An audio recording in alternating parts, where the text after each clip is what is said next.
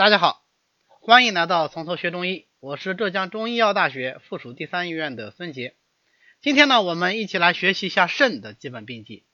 还是一样啊，在讲具体的病机之前呢，我们先来看看肾的生理功能。大家还记得呃肾的生理功能吗？对，肾是一身脏腑的根本啊，肾为人生之本，它藏元阴元阳，所以被称为先天之本。它的主要功能呢是藏精。主生长发育生殖，还有肾主水，所以肾的病机啊，往往也就跟精和水关系比较密切，与一身的阴阳有关。因为肾藏元阴元阳嘛，元阴元阳是人生最重要的阴阳，是阴阳之根啊，所以叫元阴元阳。元就是最初始、最根本的这个意思啊。所以肾里面的精气阴阳啊，就不能够轻易的毁损。那另外一方面呢，它又容易受到说其他各脏的影响而得病，因为肾中的精气本来就是靠其余各脏的精气来充养的。所谓肾受五脏六腑之精而藏之嘛，所以如果其他五脏六腑之精受了损，那么肾也就往往会表现为不足和虚损。啊，从这个角度上讲呢，我们也就能够理解说，呃，肾的病机往往是以虚损不足为主的。所以过去有一个肾无实症的说法，就算是有邪气入侵啊，要伤肾，也往往都是膀胱腑或者是肾经带而受之啊，不会说直接伤到肾脏，这个是我们要注意的。那么肾的虚损病机又包括哪些可能性呢？它跟其他五四脏的气血阴阳的这种亏损模式呢，稍微有点不一样，它是精气阴阳的亏损，就是把这个气血阴阳的血呀。换成了精啊，肾精不足。那么肾精的不足呢，往往跟生长发育生殖有关系啊。肾气的不足啊，则与纳气藏精的功能有关系。肾阴不足是一身阴虚的根本，肾阳不足呢，则是一身阳虚的根本。我们具体的来看一下，首先来看最重要的啊，肾精的不足，因为肾藏精是肾诸多功能的根本啊，所以我们第一个就来看肾精不足。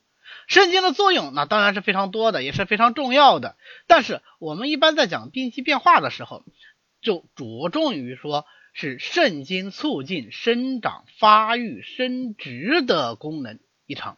各种长期慢性疾病的后期，或者是先天的禀赋不足，还有衰老，都是引起肾精不足的常见病因。结果呢，就往往会引起人体的生长发育生殖的异常。具体的表现。就跟年龄阶段有关系。对于小孩子来说，它主要表现为生长发育的迟缓和异常。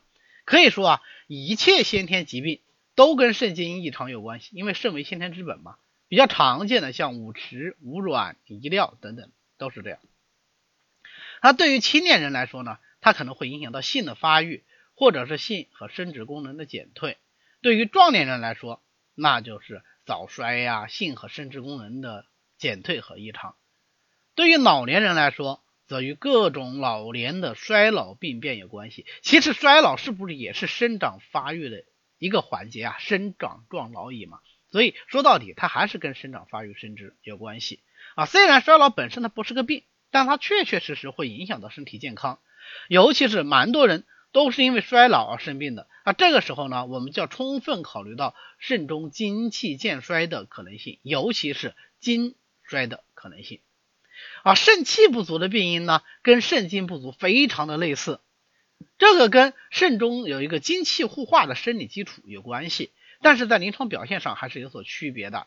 肾气不足的主要表现呢，第一个是肾失封藏啊，就是肾不能藏精了；第二个呢，就是二便的失摄。二便失摄本质上来说，是不是也是一种失于封藏的表现呢？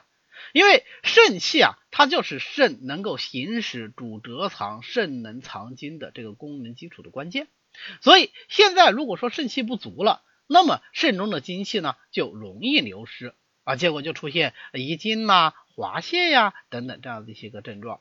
那要补充一下的是啊，肾精不足本身就会引起遗精、滑精、早泄等等这些症状。这个叫做残精不固，它和肾气不固的病机呢有一点区别啊。呃，肾气不固呢，它主要是指的是肾气不足了，不能够很好的固摄人体的精微，尤其是肾中的精气。而肾精不足本身所导致的遗泄、滑泻这些症状呢，是由肾精不足、残精不固引起来的。我们所有的精微物质都具备这样的一个特点啊。前面我们其实在讲这个精血的时候，已经是讲过了，越足啊，某种精微物质或者说阴血吧，越是充足就越是稳固，越是不充足就越不稳固啊，这是一个共同的特点。那么肾精不足就肾精不固啊，我们给它一个名字叫残精不固啊，残留的肾精不能够固守，残精不固。那肾精不固呢，还可以出现大便滑脱不尽，或者是小便的清长尿有余力，甚至于二便失禁等等症状，这个其实都是不能固藏的一个表现。接下来我们看一下肾中阴阳的亏虚，肾阴亏虚的成因和其他五脏的阴虚是非常类似的，多半都是情志内伤或者是饮食失节引起来的。情志内伤嘛，五志过激，节能化，或者是其他的。原因引起的邪热久留不去啊，伤阴，伤阴太过，最终久病及肾啊，伤及肾阴，或者是过度的服食的一些温燥的壮阳的药物或者是食物啊，都可以引起肾阴的亏虚和不足。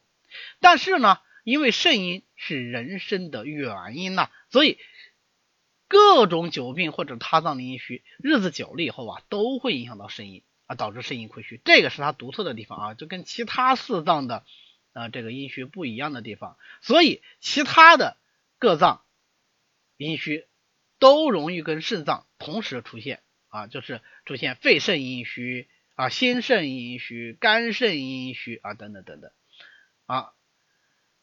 脾肾没有阴虚啊，脾肾同病多半是表现为阳虚啊，不是阴虚。这是因为本身脾阴虚，我们就。前面讲过啊，提的非常的少，提的非常少，在临床上也比较少见。那么如果万一出现了肾阴不足，那就益肾阴液失养，所以往往它有比较明显的形体消瘦啦、腰膝酸软啦等一些全身症状。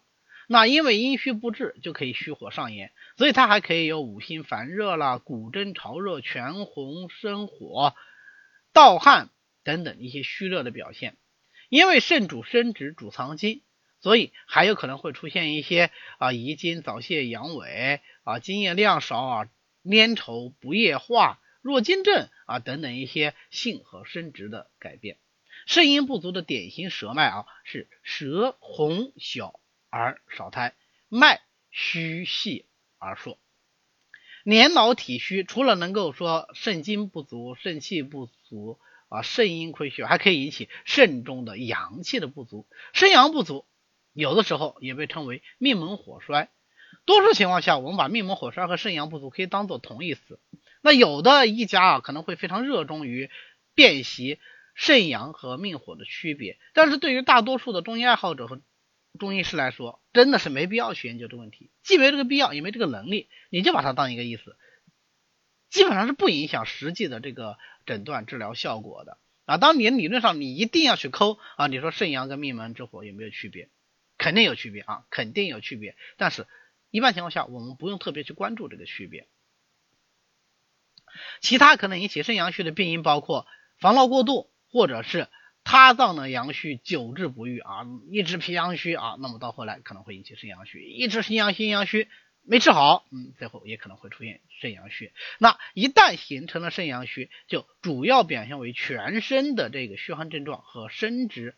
功能的减退、水液代谢的障碍啊，两方面啊，全身的虚寒症状，这个是每一个每一脏的阳虚都可能会出现的。但是生殖机能的减退和水液代谢的障碍是肾阳虚的特征啊。全身的虚寒症状我就不说了啊，非常大家已经非常熟悉了。那生殖机能的减退呢，就可能包括任何一种啊，基本上是任何一种性和生殖的异常。啊，阳痿早泄、不孕不育、性欲低下等等等等啊，几乎所有的呃与这个性与生育相关的这个东西都都可能有啊。那那在女性呢，那就是呃不孕啦、胎滑啦、宫寒啦、经闭啊等等这些性和生殖的异常。水液代谢障碍呢，主要是水液的停蓄，最典型的那就是水液泛溢于肌肤，叫做水肿啊，或者是水液失于气化啊。不能气化而出，那就表现为尿闭啊，或者是夜尿清长等等这么一些个症状啊，所以肾阳虚的症状来说还是非常典型的啊，比较容易辨析的。那么今天呢，呃，关于肾的基本病机我们就讲到这里啊，唯一的这个特点就是肾的阴阳气血失调，不是阴阳气血，而是精气阴阳的不足或者说亏虚，肾没有实症。好，今天呢我们就讲到这里，欢迎大家在喜马拉雅上订阅从头学中医，这样您就可以随时收听到我们的最新更新了。也欢迎大家关注我的公众号孙杰开讲，跟我一起来探讨中医问题。谢谢大家，我们下次再见。